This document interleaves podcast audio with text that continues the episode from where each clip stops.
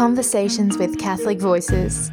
Tackling the tough questions with Daniel Nour and Catholic Voices Australia. Hello, Cradio listeners. My name is Daniel Nour. When I entered the Catholic Church on September the 21st, 2011, I brought all of my confusion, anxiety, and uncertainty right in with me. As a young journalist searching for the truth, I'll be interviewing a spokesperson of Catholic Voices, a nationwide media representative of the Church every week. I invite you to join me. Have your questions about today's hot topics answered as well.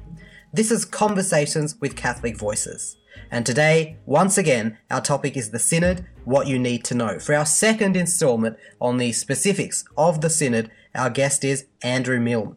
Andrew is a young father. He converted in 2011 as well, and he's also thirsty to know more about the Church's teachings. He studied law and engineering, but is about to go into teaching. Andrew, thank you for joining us. Thanks, Daniel.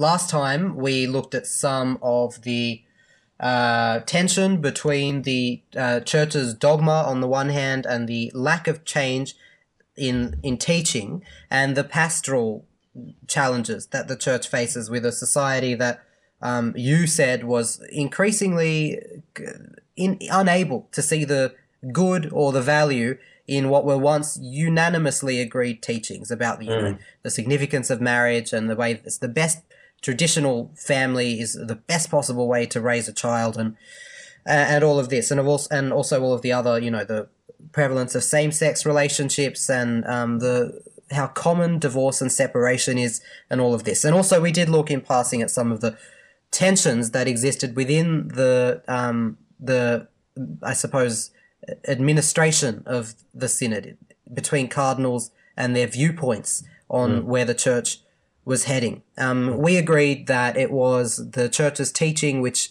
um, does re- seem to n- not really be in question so much, but that this paramount and pressing need for it coming alongside people and really uh, approaching people with what the synod has termed gradualism.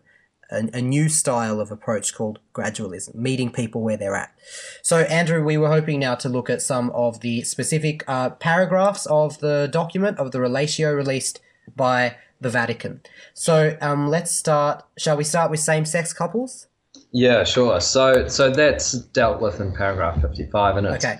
probably worth just reading the paragraph because it's not it's not very long, or most of it anyway. Sure. Did you want to read that, please? Yeah, I'll read it. So it says the Synod Fathers asked themselves what pastoral attention might be appropriate from for them, uh, those with same-sex attraction, in accordance with the Church's teaching. And the teaching is there are absolutely no grounds for considering homosexual unions to be any way similar or even remotely analogous to God's plan for marriage and family. The report goes on. Nevertheless, men and women with homosexual tendency ought to be received with respect and sensitivity. And quoting um, another church document, every sign of unjust discrimination in their regard should be avoided. Uh, so that's that's what the full term report has to say. So very much it's highlighting the church's current teaching and saying how can we relook at the way we're dealing with these situations pastorally. Um, we need to rethink this and and come up with ways to to uh, engage people in, in what is a, a rapidly developing situa- situation, I Sure. guess. And yet, there seems to be a little bit of a, I don't want to say a departure, but a real dilution of the, the tone that was in the interim document. I think it was the interim document which said that we we provide for homosexuals, and which once said at an, in an earlier stage, we welcome homosexuals, or can we welcome their gifts, and that they bring significant gifts into the church. There's none of that here. Why the change?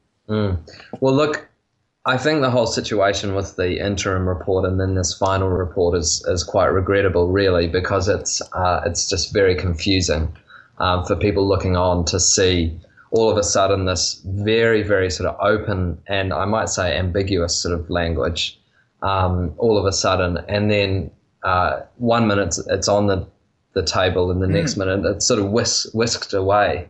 Uh, and it's regrettable that that occurred because it doesn't doesn't help anyone. Uh, Yeah, and I and I think also that the tone did help people. It was an encouraging recognition mm. of not mm. the the need for a dilution of the church's dogma, and I'm sure that there are Yeah. people who feared it would be read that way, and even cardinals who feared it would be read that way, and maybe pushed for it to change. Maybe that's why we see the change that we have now of kind of harsh language. Like, there are absolutely no grounds for considering homosexual unions to be in any way similar or even remotely analogous to God's plan for marriage and family. Nevertheless, Yeah. men and women with a homosexual tendency ought to be received with respect and sensitivity. Ki- Uh, I don't think. I, I don't understand. Yeah, I don't understand what brought this about. Well, I yeah, I think I think there's little to be gained from sort of trying to sort of work out the sequence of events of how that all happened. Okay. But, but I think the key point is that the final report situates the inquiry of how do we address this situation pastorally. It situates that inquiry in the context of current t- church teaching. And that's what, as Catholics, we would expect the church to be doing. We don't expect backflips. We expect truth, but we we very much expect that that truth is to be spoken in love. Um, and that's something. That, so again, we have that tension, and that's the tension that the church will always be living in. That tension. Um, we can't expect to uh, escape that tension. Um, and so, what's happening now is is particularly looking at the situation in terms of um, same-sex attracted people. Okay. Uh, Right. and and in, in terms of what you're saying, in terms of some of the language in the interim report, things like welcoming. I mean, ultimately, the church doesn't look at people on the basis of their sexuality. I mean, we're all children of God. That's how the church sees us. So there is just no doubt, and it's a, a total given that the church welcomes all people.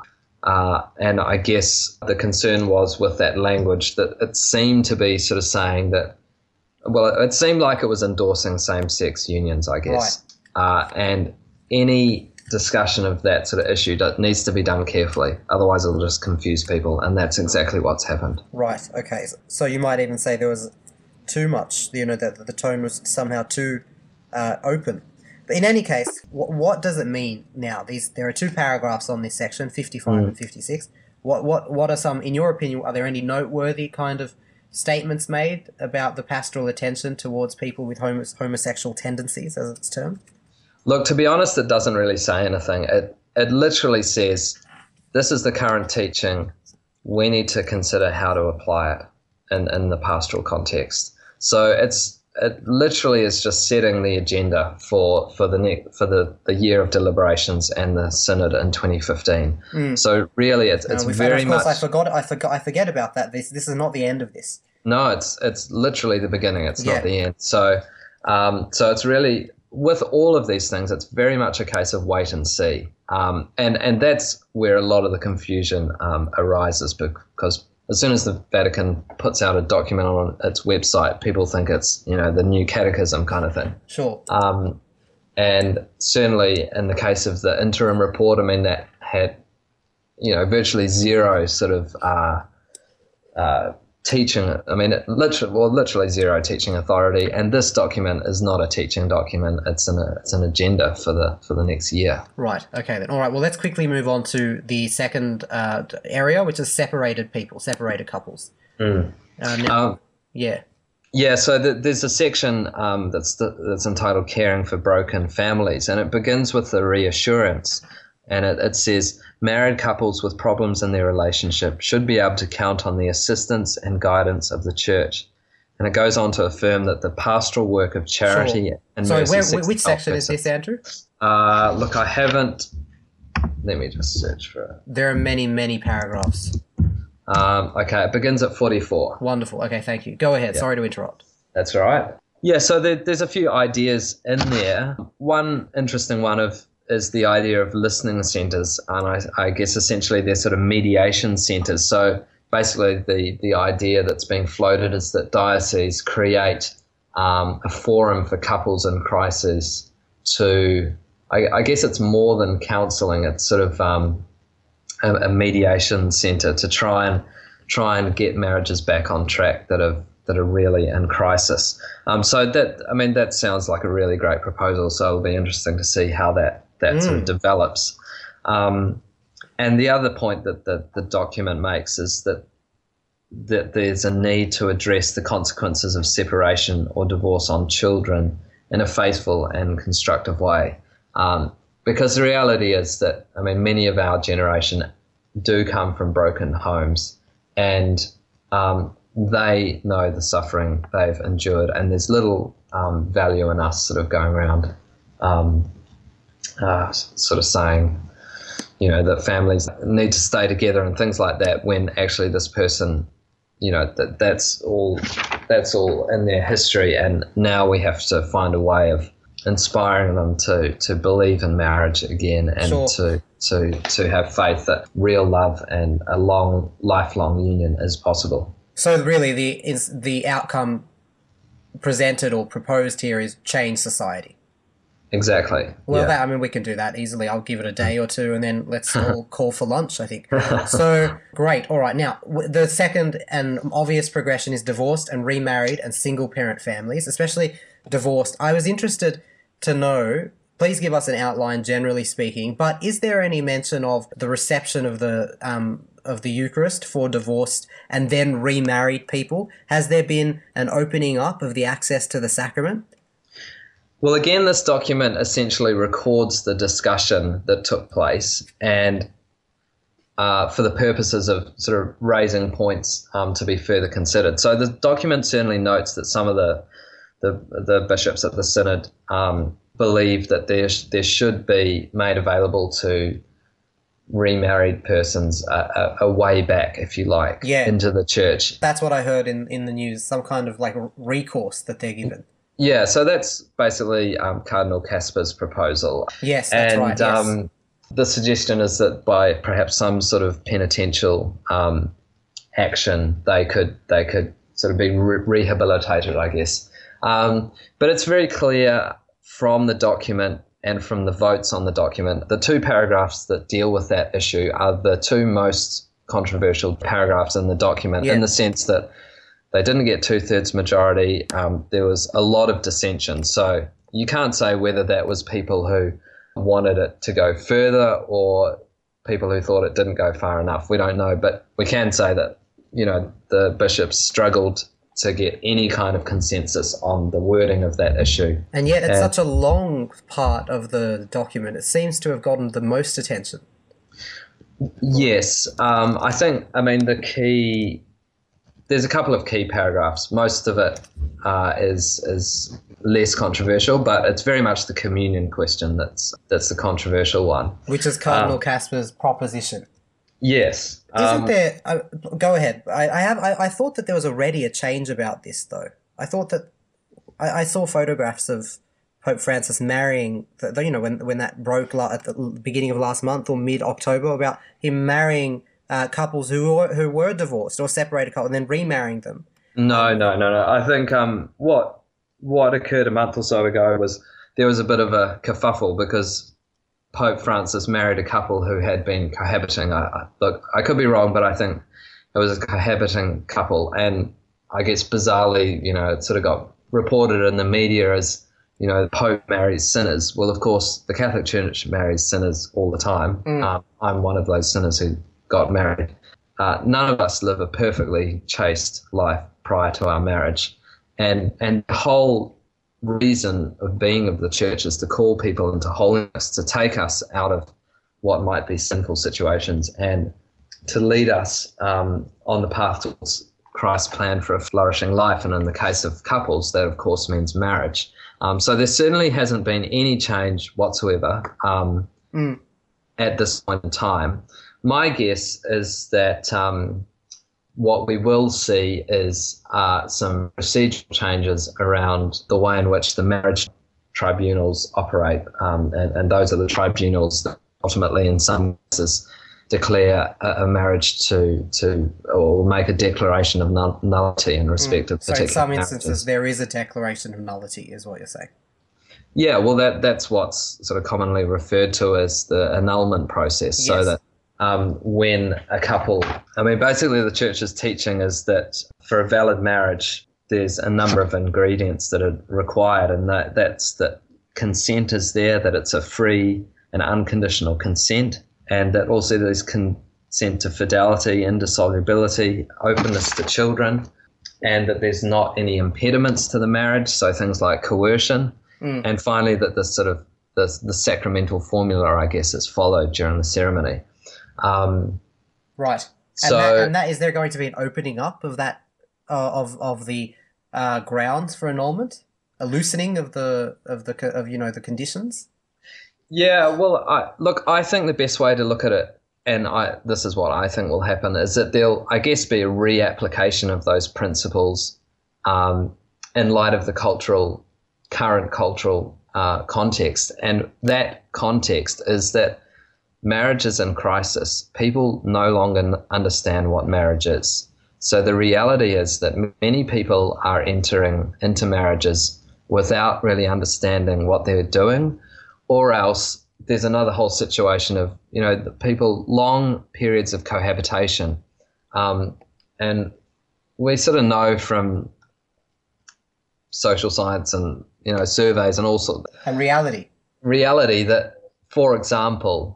Uh, when a couple has been living together for years and years and years, it's generally the woman who wants to get married. And, you know, you can imagine that oftentimes there's guys who don't really want to get married but feel they sort of have to because they've been with this their partner for so long, things like that. So, so, so what could once be taken for granted that people generally sort of understood what marriage was, and that generally they were entering it in, into it um, relatively freely. That we can't take that for granted anymore. So, I think we can expect to see more recognition of that in the mm. marriage tribunal and the way that marriages are looked at when it comes to declarations of nullity. Right. Okay. Well, that's that's that's an important change then.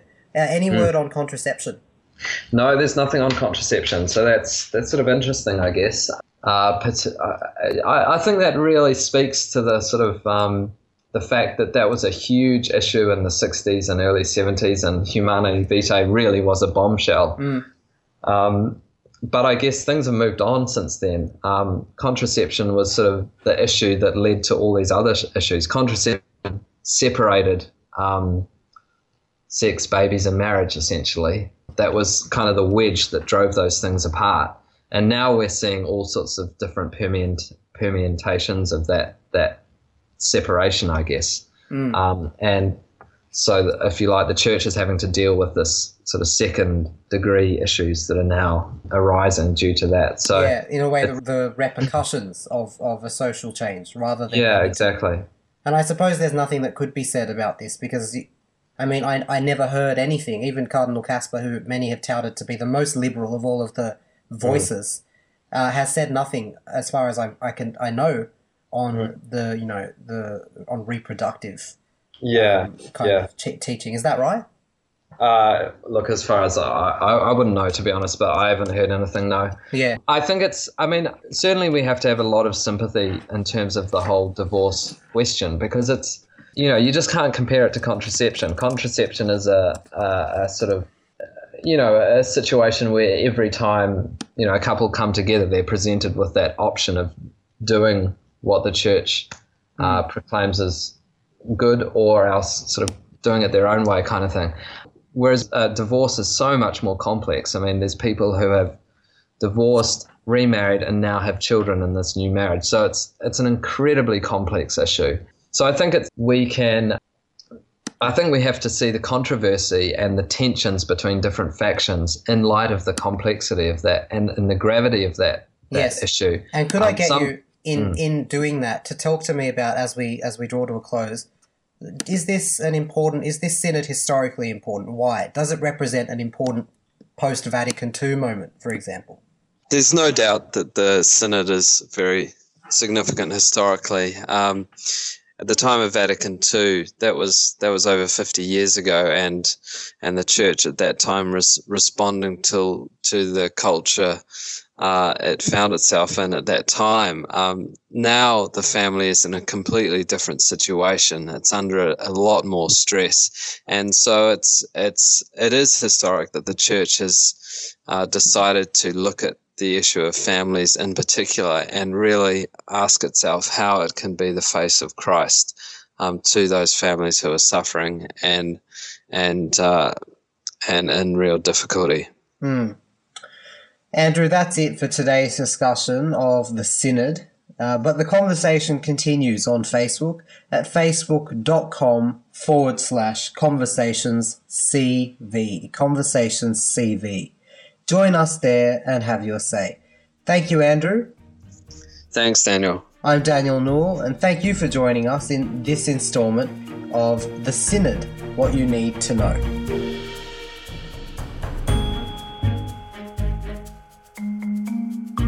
You've been listening to Conversations with Catholic Voices. To connect with Daniel and the Catholic Voices Australia team, visit facebook.com forward slash conversationscv. To leave a question for a future episode, call 02 8005 1530 or Skype Cradio Limited. radio.org.au